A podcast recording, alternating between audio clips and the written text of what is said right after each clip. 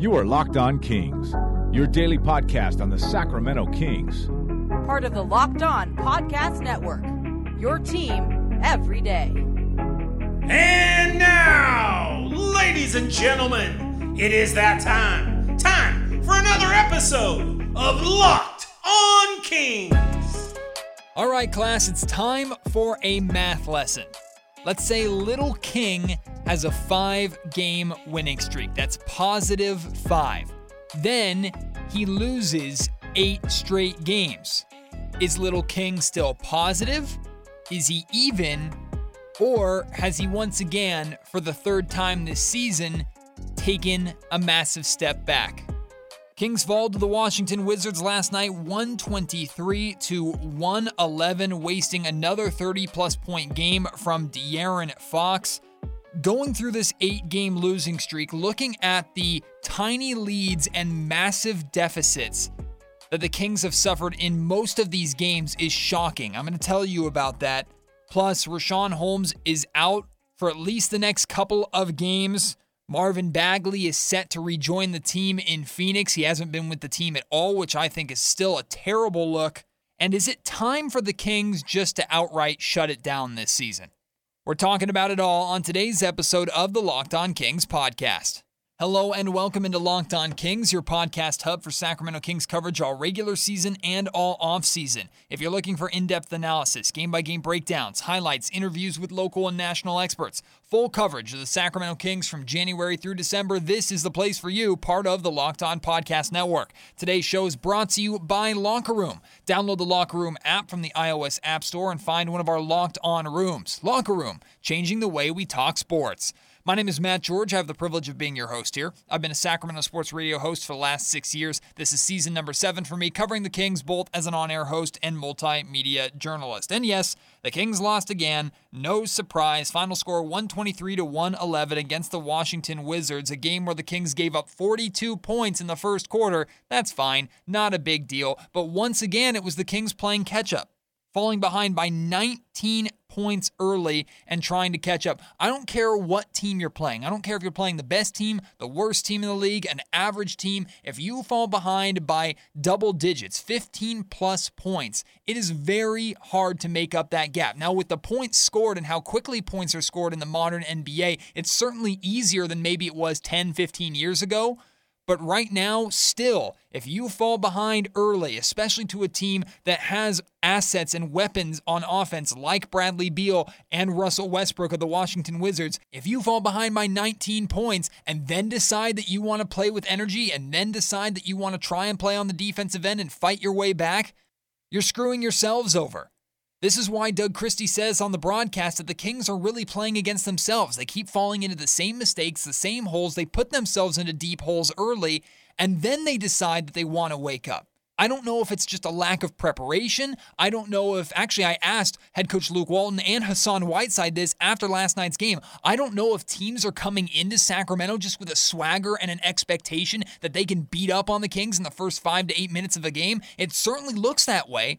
Why does it look like when teams are either playing in Sacramento or against Sacramento, the layup lines during warmups just continue through the first five minutes of the game.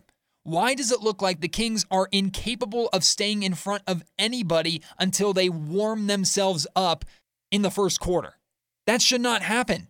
The Kings get caught flat footed almost every single night, with the exception of when they take the initiative in a game like the Utah Jazz game because the Kings recognize that they have to take the initiative if they want a chance in hell to beat the number one team in the Western Conference. That's where we talk about playing to the level of your competition.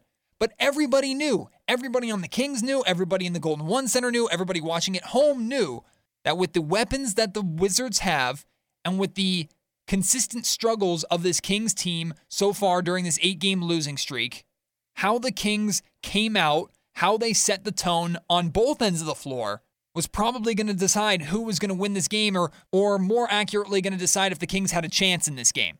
And lo and behold, once again, right away, they were punched in the mouth, falling behind by 19 points, then deciding that they wanted to play defense. And at times, the Kings did play some decent defense in this game. They forced 26 turnovers. They scored 38 points off those 26 turnovers, and they still lost by 12. You know how freaking difficult that is to do? Give the Kings an award for that. I don't know if that's ever been done. Scoring 38 points off of 26 turnovers and still losing by double digits. Well done, Kings. Well done. Put a banner up in the Golden One Center for that with just that stat. I think that's something to celebrate almost. That goes to show how bad the Kings' half court offense was, and still how bad the defense was that they could force 26 turnovers, score 38 points on those 26 turnovers, and still allow 123 points. That's how bad this team is. And I'm really not here anymore for the, oh, the offense is so much better than the defense, and the Kings are only needing to lean on their offense to outscore their opponents. I'm not here for that anymore because the Kings' offense has been dreadful consistently throughout this entire losing streak. Now, they've had stretches where they look good. They've had individual players that look good, like De'Aaron Fox scoring 33 points last night. Buddy Hield looked really good shooting the basketball coming back from his illness with 19 points last night. That's awesome. They have these individual little fun blips and runs that they go on. But throughout the full 48 minutes, if I were to look at the offense of this Kings team throughout the full 48 minutes of every single one of these games, I would say they have not been good. And if the offense has not been good on average, for the full 48 minutes, imagine what the defense is. I went back and I looked at the stats from every single one of these eight games during this losing streak, and I looked at the Kings' largest lead and their largest deficit. We'll start with last night. Their largest lead against the Wizards, 1. Their largest deficit against the Wizards, 19. How about against the Pelicans? Their largest lead, 4. Their largest deficit, 26. Against the Jazz, their largest lead, 11. Their largest deficit, 16 against the Pistons, their largest lead, 2. Their largest deficit, 22. Against the Timberwolves, their largest lead, 8. Their largest deficit, 11. Against the Bucks, their largest lead, 2. Their largest deficit, 13. Against the Lakers, their largest lead, 2. Their largest deficit, 27. And against the Spurs, their largest lead, 4. Their largest deficit, 23. Five out of those eight games, the Kings have fallen behind by 15 or more points in the first half and had to try and play catch up. Three out of the last four games, that has been the case, with the exception of the Utah Jazz game when they got off to a halfway decent start and then blew it within a couple of minutes. That is the state of your Sacramento Kings. They've had one lead over double digits during this eight game losing streak, and it was against the Jazz, the best team that they've played in this stretch. Does that not tell you everything you need to know about playing to the level of your competition? Meanwhile, they've also only had leads of one, two, two, two, and four against the Wizards, Pistons, Bucks, Lakers, and Spurs. That is your Sacramento Kings team, ladies and gentlemen. That blew my mind. Four out of those eight games, the Kings have trailed by 20 or more. Wild. I mentioned Fox's good game last night 33 points, 6 assists, 5 rebounds, and 6 steals. Quite the stat line for Fox. It is the 16th time this season that De'Aaron has scored 30 or more points in a game. If I had told you that that was going to be a stat at the beginning of the season, we all would have been celebrating, right? The idea that De'Aaron Fox would score 30 or more points 16 times to this point in the season, what would you have guessed the record would have been? At least 500, 8 and 8, maybe one or two games over 500, 9 and 7 or 10 and 6. Nope. Ladies and gentlemen, your Sacramento Kings in the 16 games this season that De'Aaron Fox has scored 30 or more points are 7 and 9. And it feels like it could be a lot worse, but it still is bad. What that tells me is Fox still needs a ton of help. The Kings still have a long way to go in surrounding Fox with stars. Tyrese Halliburton, I know he's a rookie, and he built some pretty high expectations for himself with how he started this season. He's dropped off. He struggled last night, eight points and six assists off the bench. He needs to step up more. We know Buddy Hield's having a down year shooting the basketball. Richaun Holmes has been fantastic, but we don't know if the Kings are going to bring him back. Marvin Bagley, who we thought was going to be the Robin to Fox's Batman initially, is not even with the team right now and is probably on the way out this offseason. I wouldn't blame Fox if he felt like he was standing alone on an island right now. And after the game, I'm not sure if you saw the video on social media, you might have saw it in the TV broadcast. The Kings dribbled out the clock, the ball was in Fox's hands, and as the final buzzer sounded, Fox just launched the ball in frustration and walked right off the floor without even saying good game to anybody. Just walked right off, ripping off his jersey. De'Aaron also didn't speak with the media last night. I'm 100% okay with that. What the hell is he going to say? I feel bad for him. And I tweeted out last night, and some might have interpreted it as a joke. It really wasn't. I hope that we do not see that clip in an ESPN or Sports Center package a year or two down the road with the headline De'Aaron Fox asks out of Sacramento or demands a trade. I really hope that's not the case. Because when the Kings re signed De'Aaron, De'Aaron is committed to this city. He says he wants to play here. He wants to bring a championship to these fans. He knows what that would do for his legacy. He has no animosity towards the city. But how many years of his career do you think he wants to waste being the best player on a god awful, inconsistent team? Sacramento has expectations to start competing as early as next season. If that's going to be the case, they need to prove to De'Aaron that they're willing to do that by going out, spending big money on significant names if they can, making aggressive trades, and trying something. If this crap continues for another couple seasons, I would encourage Fox to demand a trade instead of wasting his career here.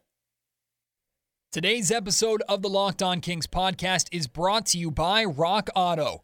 With the ever increasing numbers of makes like Fiat, Kia, and models Pacifica, XT5, it is now impossible to stock all of the parts that you need in a traditional chain storefront.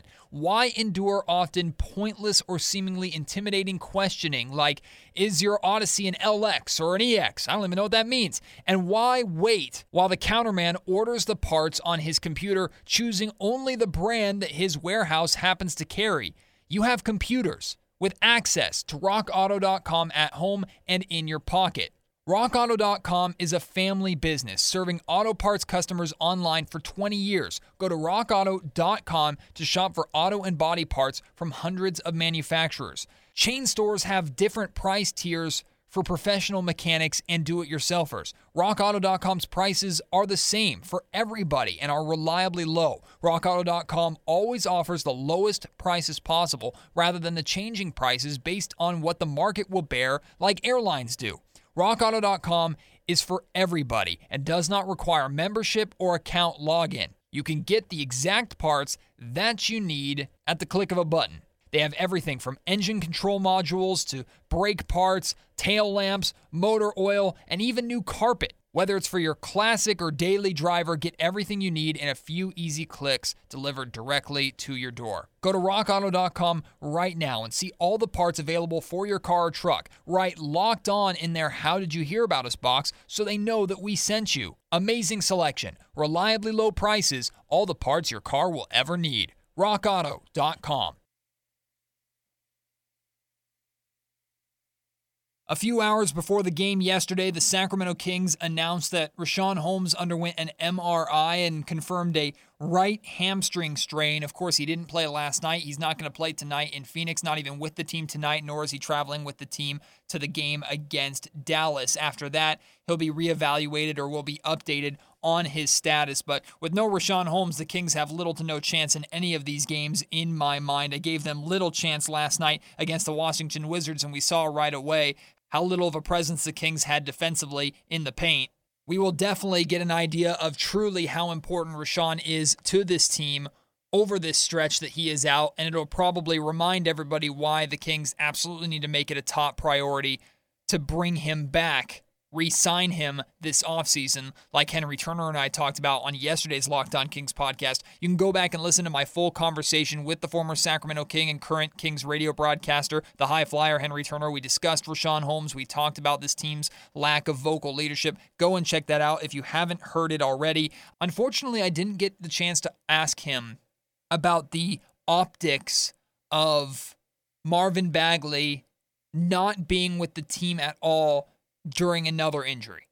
I would have been curious to hear his opinion on how that looks and if that is normal in his mind as a former player. Because to me, it looks horrible. Absolutely horrible. This is not the first time I've talked about it on Locked On Kings. When we initially heard that he was not with the team after the injury, I expressed my displeasure with that, especially when, while Tyrese Halliburton was out, he was with the team the entire time. While Hassan Whiteside was out, he was with the team the entire time, with the exception of when he was under COVID protocol. Uh, Chimezie Metu, when he went down with his injury, he was with the team the entire time. Richaun Holmes is not traveling with the team during these two games, but you best believe he's going to be on the sidelines during home games and will probably travel with the team as soon as he is able to to. Everybody else sticks around still is involved in practice, certainly doesn't just go home to recover. And I don't care how the Sacramento Kings want to present it. Truth be told, I don't believe a press release or I hear head coach Luke Walton or somebody say, yeah, Marvin has been separated from the team to recover, but we are in constant communication with him and we look forward to immediately reinserting him into the lineup as soon as he becomes available. Why the hell wouldn't you have Marvin continue to recover here, still be involved in team film sessions, still be involved in practice in some capacity? Why not that? Why does the guy have to go home to Arizona to hang out with his family who verbally says on social media that they want him out of Sacramento?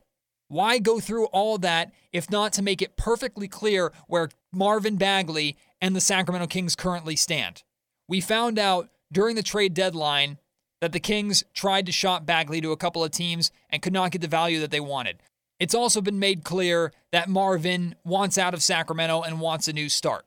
And if there was any doubt towards either of those avenues, if there was any hope of the Kings trying to work it out with Marvin, trying to figure out a way to make him a long term part of this Kings team, you basically killed it by allowing or maybe even encouraging Marvin to stay away from the team while recovering from another injury. And now he's going to be rejoining the team tonight when they are oh so conveniently coming to his hometown in Phoenix to play the Suns. Look, if you don't want Marvin on your team, if Marvin doesn't want to play for the team, let him stay home. Who cares? You're not going to trick anybody by bringing Marvin back into your lineup giving him free reign to score as many points as he wants, take as many shots as he wants, try and pad his stats in the hopes to convince some team out there that he's worthy of a decent trade package. Nobody's that stupid. Everybody can look at the Kings and Marvin Bagley situation and know that both parties want to move on, meaning you don't have to offer much to get that job done. I think Marvin Bagley leaving this offseason is a foregone conclusion. And to be completely honest with you, I'm not picking sides here. I'm not Team Kings or Team Bagley on this. I think a split is necessary. I think both sides are plenty to blame. I think Marvin and his entire camp are foolish to believe that all of their problems are because of the Sacramento Kings. And I think the Sacramento Kings are foolish to believe that how they've handled Marvin Bagley has been correct and is going to result in them getting a halfway decent trade package for a number two overall pick. Now, at the same time, Monte McNair was not the guy who selected Marvin. So it's really not on him that Marvin's tenure here in Sacramento to this point has been an absolute failure. That he's been another busted draft pick in the long history of Kings busted draft picks. It's not Monte's problem. But I know Monte would like to get something instead of just rags for a player who still has potential to be halfway decent in this league if he can stay healthy and find the right situation. And there's a very good chance that the Kings will move on from Marvin. He will go into another situation and he will perform better. If he can stay healthy, I think Marvin could be an excellent piece, whether it's as a starter or as a bench contributor. Problem is, the Kings can't do it right. Should the Kings just shut it down this season? I'm asking you because I'm not entirely sure where I stand on this at the moment. The Kings are currently five games back of both the Spurs and the Warriors in the 10th and 9th seeds but with the Pelicans in between them. And this isn't even about draft picks. This is not about tanking for lottery odds. Just should the Kings shut it down this year? Play De'Aaron Fox and Tyrese Halliburton together as much as you can to get them comfortable with each other. Give opportunities for playing time for Robert Woodard, for Kyle Guy, for Jahmi'us Ramsey, Chimezie Metu to decide if you want to bring any of those guys back. And ultimately, punt away this maybe misguided hope that the Kings had a chance to make the play in, and even if they did, it would have been a success. It's still not impossible, and I imagine while there is a possibility mathematically for the Kings to make it, they will continue to try and go for it. I still believe the Kings are going to be all about winning for the remainder of this season, no matter what. But are we at the point now where it's safe to say that going for the play in tournament, deciding not to make major moves at the trade deadline and sell some of their players, be sellers at the deadline, are we at a point to say that that was the wrong move? Or are we not quite there yet? Guarantee you, the Kings lose to the Suns and Mavericks in these next two games, which I imagine they will. This losing streak hits double digits, goes to 10. It's probably around that point where I'd be willing to say they made the wrong choice. Warriors are starting to wake up. The Spurs are a better team than the Kings in my mind. The Pelicans are a better team than the Kings in my mind and also have the tiebreaker over Sacramento. And look at the upcoming schedule. I mentioned the Suns tonight, then the Mavericks. You get the Timberwolves twice at home. That's nice, but you've already lost to them this season, so why should I believe you won't lose at least another one of those? Then you get the Warriors and Mavericks again, the Jazz, the Lakers, the Mavericks again, Thunder, Pacers, Spurs, Thunder, Thunder, Grizzlies, Grizzlies, and Jazz, and that's it. If the Kings want to make the play in tournament and make up those five games, over these final 17, how many do they have to win? 10? 11? 12 maybe? Good luck finding me 12 wins in there. Even if you want to give the Kings all three of the Thunder games, both of those T Wolves games, both of the Grizzlies games, that's only seven. To me, it's really starting to look like the Kings gambled and it didn't pay off. And now they're potentially paying the consequences. And the way they make up for this failed gamble is having a very active and successful offseason. Very soon, the spotlight is going to be on Monte McNair and the Kings front office alone. You may be new to town, but part of taking this job is embracing the Kings' history of losing and the impatience overall of this city and its fan base. You don't get three summers, you get one. And if the Kings aren't significantly better, an established team, certainly not the worst defense in NBA history, and a team that should be in the conversation for seeds eight through six at least. If you're not there by next season, I guess I'll be praying for you. I'm trying not to laugh looking at the line for tonight's Kings versus Phoenix Suns game. Sacramento on the second night of a back to back after losing last night. No Richaun Holmes in this game against a rested Phoenix Suns team. The Suns are favored by 12 and a half points tonight, and that might not even be enough. You can bet on tonight's game as well as the rest of the NBA action, MLB, NHL, all going on right now on betonline.ag, the official sports gambling partner of the Locked On Podcast Network. BetOnline is the fastest and easiest way to bet on all your sports action. BetOnline even covers awards, TV shows, and reality TV. You can get real time updated odds and props on almost anything you can imagine. BetOnline has you covered for all the news, the scores, and the odds. It's the best way to place your bets, and it's free to sign up. Head to the website or use your mobile device to sign up today, and you'll receive a 50% welcome bonus on your first deposit when you use promo code LOCKED ON. That's BetOnline, your online sportsbook experts.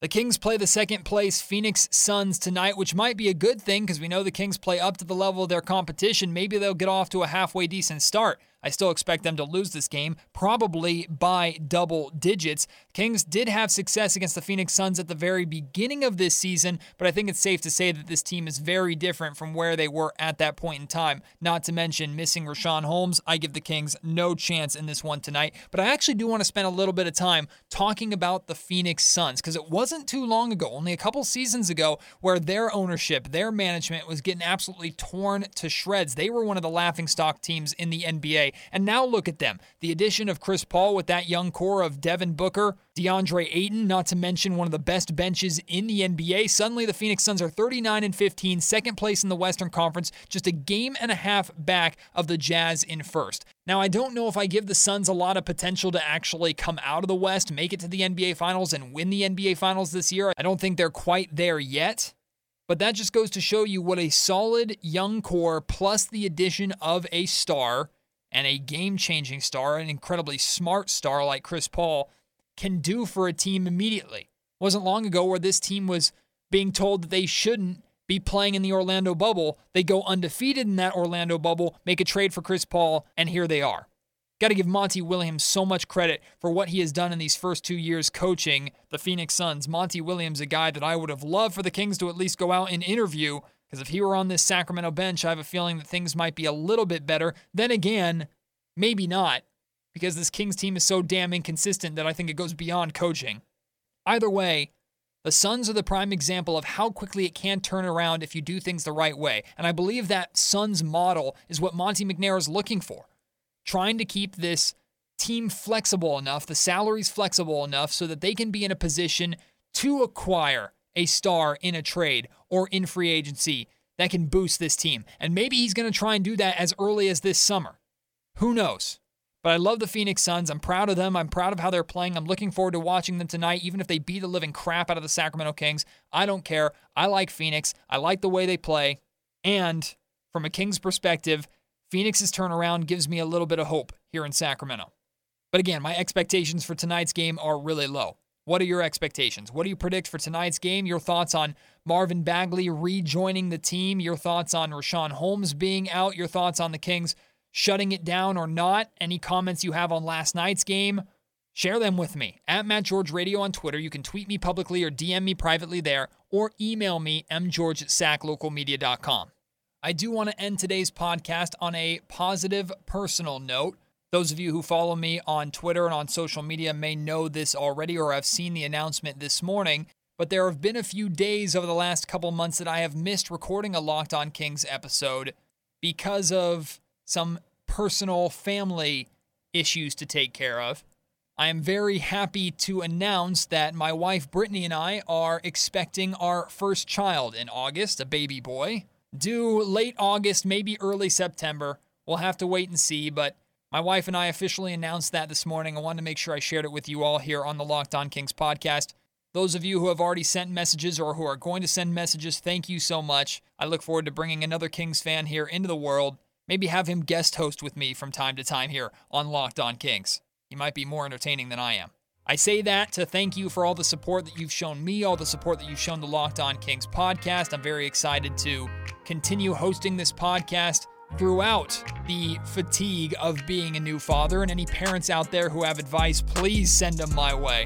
But I promise you, the Locked On Kings podcast will continue. I'm not going anywhere. I'm going to have to work out a balancing act of being a new parent and hosting this pod, but I will make it work. The content will continue to come, and we will continue to get through these Kings seasons together.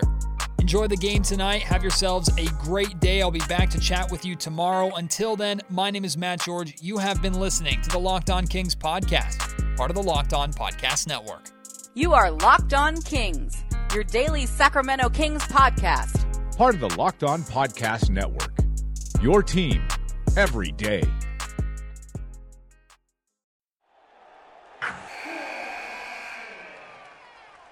Wilson, you sent the game-winning email at the buzzer, avoiding a 4:55 meeting on everyone's calendar. How did you do it? I got a huge assist from Grammarly, an AI writing partner that helped me make my point. 96% of Grammarly users say that it helps them craft more impactful writing. Would you agree? Grammarly helped adjust my tone to navigate tough work conversations.